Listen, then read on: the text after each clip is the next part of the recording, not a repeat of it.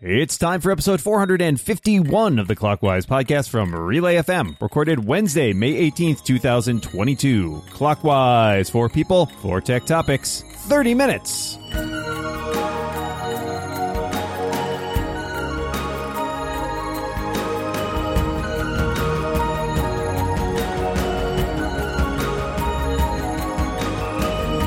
Welcome back to Clockwise, the tech podcast where we're always on the point four update. My name is Dan Moren, and I'm joined across the internet by my good friend, my pal, my dungeon buddy. It's Mikah Sargent. How you doing today, Mikah?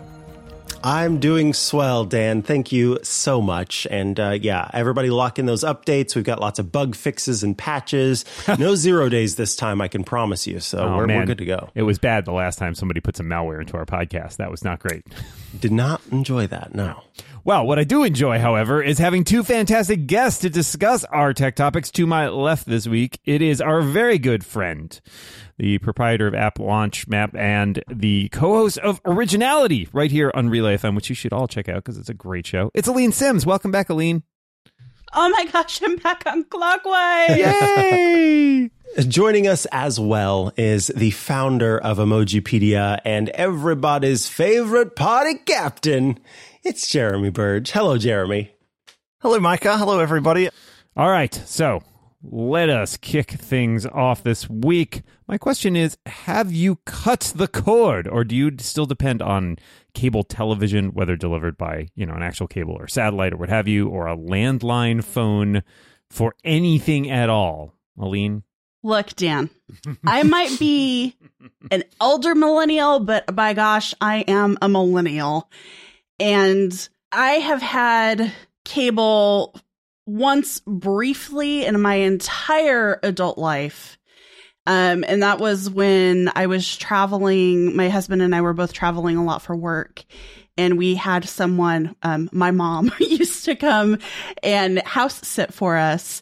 And she liked having cable. So we got cable for her so that she could watch, um, watch her stories.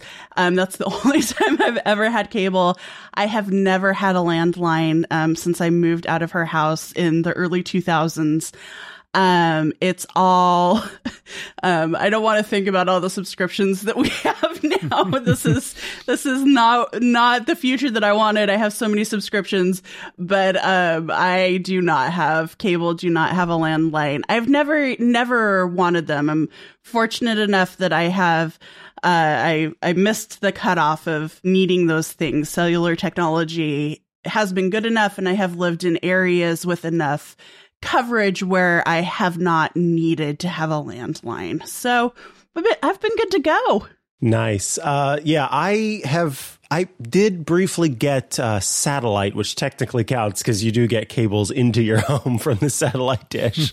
uh, but I that was that was a long time ago, and I actually had to. The I could not. I'm very bad at telling, or was especially very bad at telling people no. And so when it came time to get rid of that, uh, luckily someone stepped in and was able to help me call the people and be like, we're getting rid of this. It's not happening. We're not doing any of the things that you say that are going to keep you going and blah, blah, blah, blah. Um, and I have had a cut cord ever since then. So yeah, no, no landline phones, no cable, um, no any of that. Uh, outside of internet, which of course requires uh, for me to have uh, a cable. What about you, Jeremy? Well, I did like, Dan, that you put this question in here despite one quarter of your guests living on a boat. Yeah, I We're know. having having a cable. It's impractical, uh, t- you know, towing it along with you. But thanks for the question.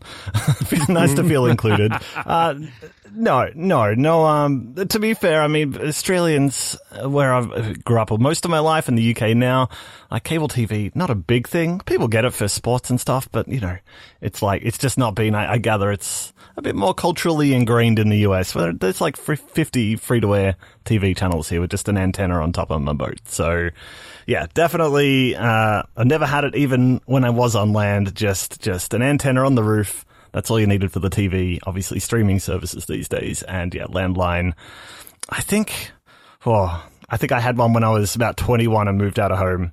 And had it for about a year before I, you know, I don't know what's the point of landlines. Uh, but uh, but I'm interested to I'm interested Dan to to to know to your your affinity for the for the cords that go into your house if you if you have one. Yeah, what prompted this question for me was that I was over at my parents' house, and See. I yes, they still have a landline. Which even though they both have cell phones, uh, my they were resistant when I suggested maybe you don't need a landline anymore. and they also have cable in addition to internet, and I will tell you their internet speeds are bad, even though they have fiber and they have a bunch of TV that it's like, well, we're we're not actually using it that much that except for my dad watching, you know, baseball games basically.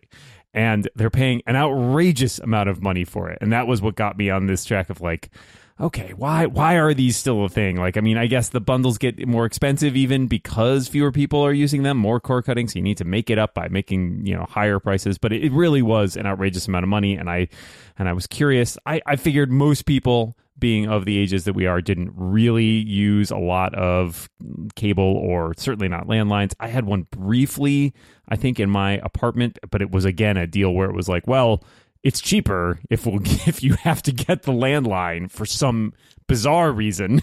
So I had one for a little while and then eventually worked my way out of it.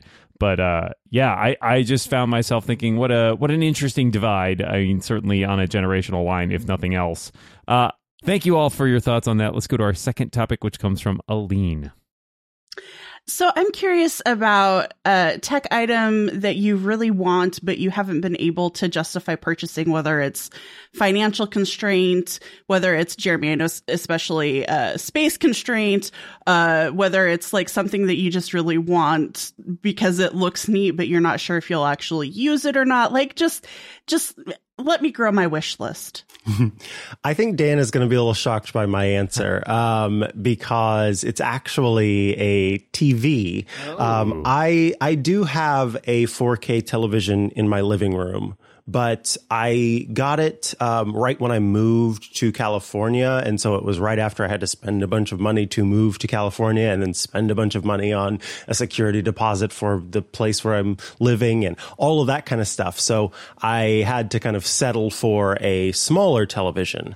And since then, I have, um, uh, my, my partner's uh, grandma moved to a new place and she got a huge honking television and it is really, really nice uh, to have a lot more room. And you know, I, uh, there was a period of time where I wasn't really watching a whole lot of television, but now uh, my partner and I do like to watch certain shows together, and so uh, we sit in front of a smaller TV. It's not, you know, minuscule, but small enough. And I wish that I had a bigger one, but I just, it's, it's one of those things where I haven't been able to justify the, the cost. And I think that even if that that amount of money magically just fell into my lap and it was like you could use this to buy a TV, I don't know that I would spend it on getting the TV.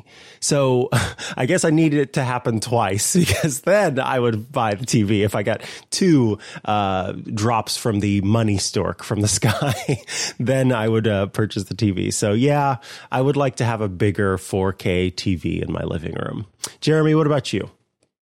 Well, I thought until Aleen introduced this t- I, I, in this topic, I thought my tech lust had sort of dried up, and there was nothing that I was really, I don't know, I'm pretty happy. I've got everything I want, but one thing did come to mind, uh, and I feel a bit bad after kind of bagging Dan's parents and cable TV and everything, but a uh, a printer that Uh, I don't have a printer Oh, and haven't had since being hmm. on the land. It's just, you know, the first thing. Everyone hates printers. I hate printers.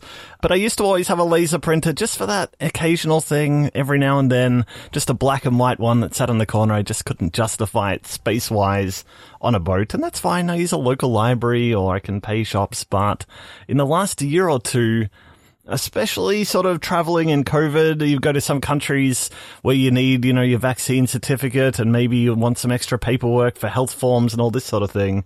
And yeah, I mean, I just go down the street and I get it printed, but I'm kind of jealous of people that can just, you know, scan their passport, do it all, print it all at home and then just head off. So maybe one day when I'm back on land, I may splurge out and even get a color laser printer if I'm feeling fancy, just to print those airline logos nice and pretty.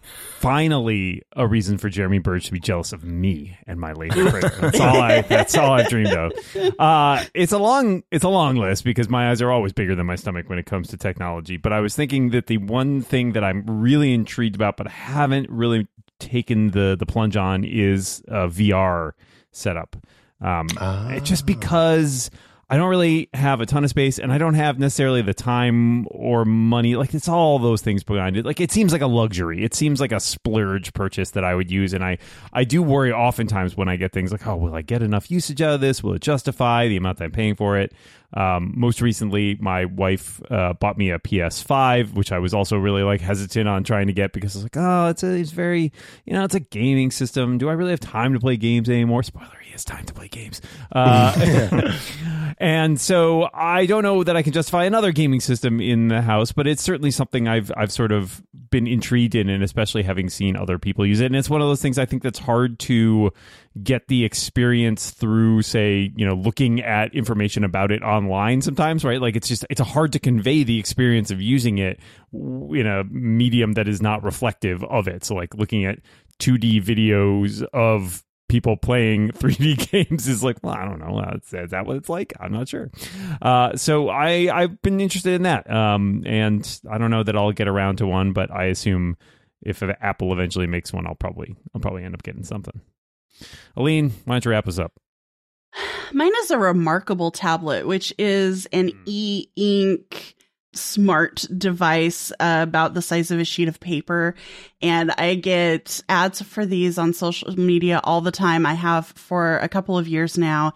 And every time it comes up, I'm like, ooh, I, I, I could have, I could have a remarkable tablet. Like that would be kind of cool because they're very light weight as opposed to the 13 inch iPad Pro, which is, um, my favorite iPad. Well, I also have an iPad mini, which I use a lot, but, um, I just, there's something about it that really just makes my eyes light up. I, I mm-hmm. want one so, so much um, for writing. I like writing by hand. Um, I don't always like writing on paper. Just having something that I could throw in my bag and have with me, like in the car or wherever I go, that's a little bit more transportable than paper and pen. You know, I don't like it when paper gets crinkly, like things get jammed up in the notebook. That bothers me. You know, so a remarkable tablet, it just sounds so neat. But I look at it and I'm like, would I actually use it? And it's like, I, I, mm, I don't know. And so I don't get one. And then two or three days later, I get the ad again and I look yeah. at, I look at Justin and I'm like, I could maybe get this. And he's like, nope. nope. nope, you could not. Uh, and then I go buy more yarn. So it's fine. It's mm-hmm. okay. Mm. It works mm. out. It's a circle of life. Yes. Yeah. All right, that's two topics down, two topics left to go, which means, of course, it is halftime here at Clockwise, and this week's episode is brought to you by Electric. Look, when you think of the phrase boss move, you might think of making a bold business decision or maybe giving a great presentation in front of a big crowd. The reality is, sometimes being a boss in a small business means sorting out the orange juice you spilled on your own keyboard, and I'm feeling attacked by my own ad read, or helping a staff member with setting up their new laptop. The team over at Electric knows small businesses, maybe like yours, face these challenges. That's why they've solved this problem for you by operating as your IT department. Instead of spending your time sorting through unused application licenses, uh, setting up employee laptops, and answering never ending IT questions from your team, you can build that empire. With Electric acting as your IT department, you can get back to what you're good at. Plus, you get a really cool IT platform to see and manage everything. As somebody who runs his own small business, just one person, it means I am my own IT department as well as my own HR department, payroll department, accounting department, all of those things. So uh, it means all that time that I spend doing all the other stuff is less time I get to do the actual things that are my job, like podcasting and writing. So I certainly would appreciate the uh, somebody taking that off my plate, perhaps fixing my computer when orange juice mysteriously gets spilled all over it. For Clockwise listeners, Electric are offering a free pair of Beats Solo 3 headphones for taking a qualified meeting. Just go to electric.ai slash clockwise. That's electric.ai slash clockwise. Go there now to get your free pair of Beats Solo 3 headphones today just for scheduling a meeting. Our thanks to Electric for their support of this show. All right, halftime is over, which means Mikah Sargent has stepped up to bat.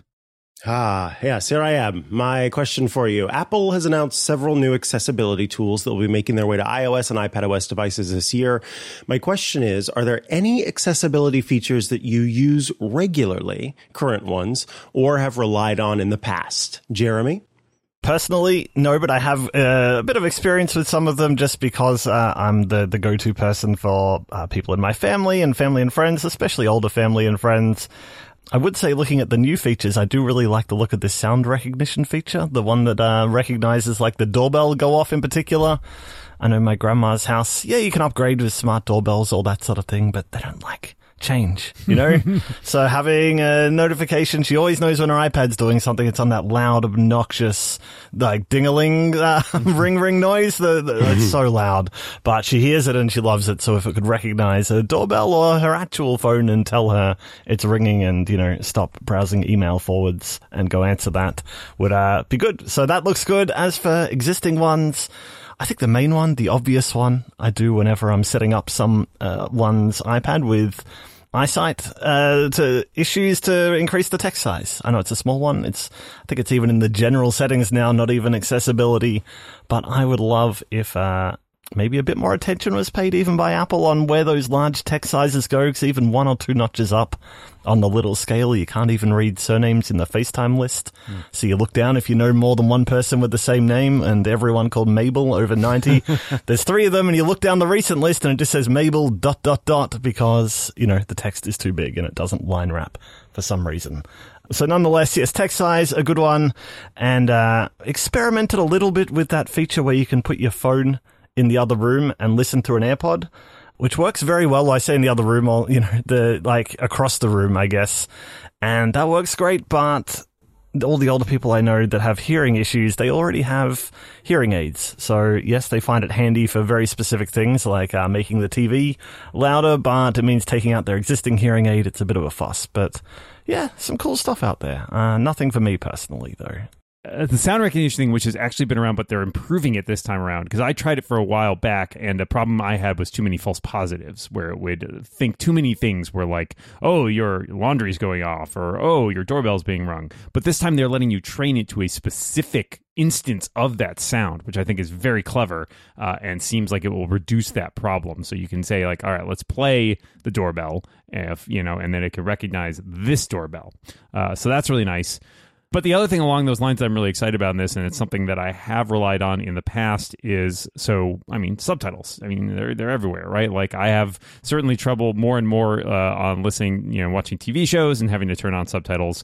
And I love the idea that this new live captions feature that Apple is adding, which is a, a technology that has certainly been around in other companies, and even Apple sort of kind of makes use of this, right? Like dictation and Siri and all that stuff rely on sort of voice to text. But turning that into a caption thing, especially where it can be used anywhere in the system, like FaceTime calls, where it can attribute even in like a group call to, you know, Jeremy said this and Aleen said this and Mikah said that, right? Like I think that's great. Uh, I deal, you know, a lot with my my parents who are hearing impaired and, you know, uh, when last in the pandemic, we would have those 20 person Zoom calls with our entire family. And it's just impossible. It's impossible for them to hear anything. And everybody's talking over each other because that's the kind of family we are. And like they just end up sort of smiling and nodding because they can't really understand what anybody's saying. So the ability to have captions that are deni- like generated on the fly, even if they're not perfect, um, I'm I'm very excited about that possibility. So I really am looking forward to seeing how that plays out in practice. Aleen, what about you? there's a way to configure Zoom in the accessibility settings so it will dim your screen even further than like the system level zoom will go. And so I use that um, when I have insomnia and I'm staring at my phone, which experts say you should not do. Don't do what I do, but um, I use that um, when I'm reading a book or whatever at night. And I also use less so now that dark mode is a thing, thank goodness, but uh, I will invert, uh, use the smart invert to mm. make light screens dark in the night. These are also especially helpful if you, um, have some neurological issues like I do. I get frequent migraines. I have some special kinds of migraines. They're a lot of fun. And so, um, I, I, they are kind of light sensitive sometimes. And so having kind of these options is really helpful to me um, for those reasons. And then I am, uh, as I said, elder millennial, getting to an age where I'm starting to like needing to creep into like uh, larger text options and that kind of thing um, as my eyes become less adaptable to small fonts, unfortunately. Um, so the one that I use most frequently is one that I think uh, Aleen is talking about. Um, so I've got a, a, shortcut set up where I tap the side button three times and it brings mm-hmm. up the accessibility shortcuts menu. And the first thing that I have that I use all the time is called reduce white point. And essentially what that does is you can swipe down from the top right if you've got an iPhone without a home button or swipe up from the bottom if you've got an iPhone with a home button to access control center. And in there, you can take and drag your finger all the way down to bring down the brightness of your screen. But with reduce white point, you can bring down the brightness of your screen even more. Uh, it basically tells the phone, the brightest value that I want this to be is X, Y, or Z. And so then all I have to do is tap reduce white point and it immediately brings down the brightness of my phone. I've got it set up for my phone, my iPad, everything. And basically when I go to bed at night, uh, I turn that on every time because I will listen to audiobooks at night. And if I need to, if I forget to set the sleep timer or something like that and need to pull up my phone and do that, uh, then it doesn't blast my retinas. It doesn't blast my partner's retinas. And uh, then it's not also also blasting you with the bit of blue light that's left after the filtering that takes place. The other one that I use regularly is called left right balance. Um, it is a feature that I use because uh, Apple's own AirPods are very, very, very good at being able to uh, have the volume brought down to a very low level and still play audio. So when I listen to audiobooks at night, I typically have just one uh, pod in my ear, whichever one is up, because I'm a side sleeper. And with the AirPods, it's fine. I can just turn the volume almost all the way down and it's quiet enough. But other uh, headphones, if I have to use those, turning it all the way down ends up cutting off the audio completely instead of actually just going to a low level. And so left right balance is a feature that lets you change the balance of the stereo. And so what I end up doing is balancing it to the headphone piece that I'm not wearing, and that lets it still that lets it be low in the one that I am wearing. So between those two, those are the most common accessibility features that I use. Thank you all for your answers on that. Let us go to our final show topic, which comes from Jeremy. Well, I am wondering, uh, when you're all overseas, I know that's not been much of a thing in the past few years, but hopefully looking forward, what what do your what do you normally do about your data? Do you use data roaming through your carrier? Do you buy a local SIM card? Or have you used an eSIM, which I'm a big uh, new enthusiast for, having had a bit of success recently? And if you did, if you have used an eSIM when you're overseas or anywhere, uh, how have you used it? Is it through, you know, an app for one carrier or have you got the QR code at the shop or anything? Uh, yeah, tell me, tell me what you do when you're, when you're traveling and have you used eSIMs, Dan?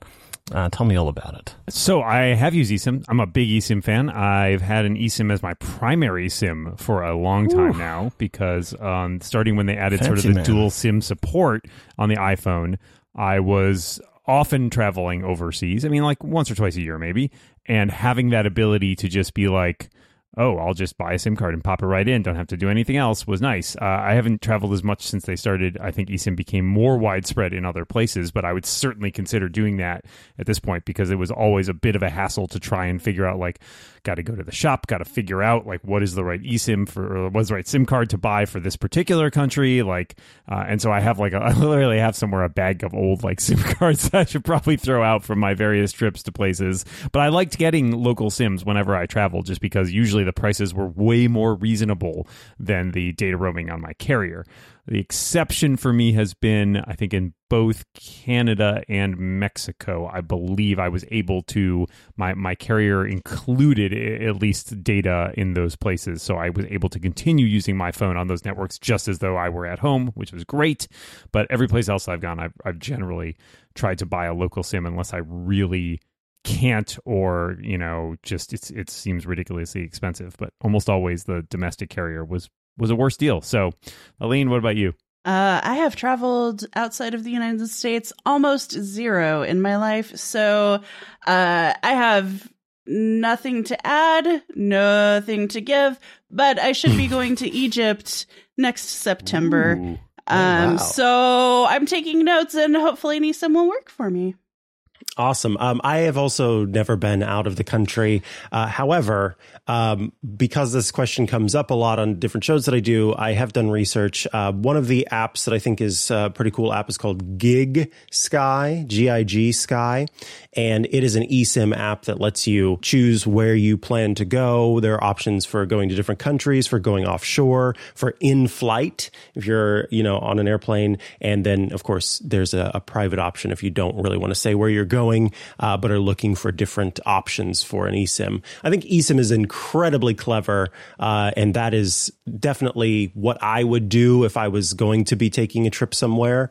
Um, it seems like the easiest thing to handle, and the fact that I can just use uh, the built-in Apple Pay transaction to uh, get the card and then automatically have it popped in digitally all seems to to me to be a very clever and easy way to do that. And I'm curious, Jeremy, if you feel the same way.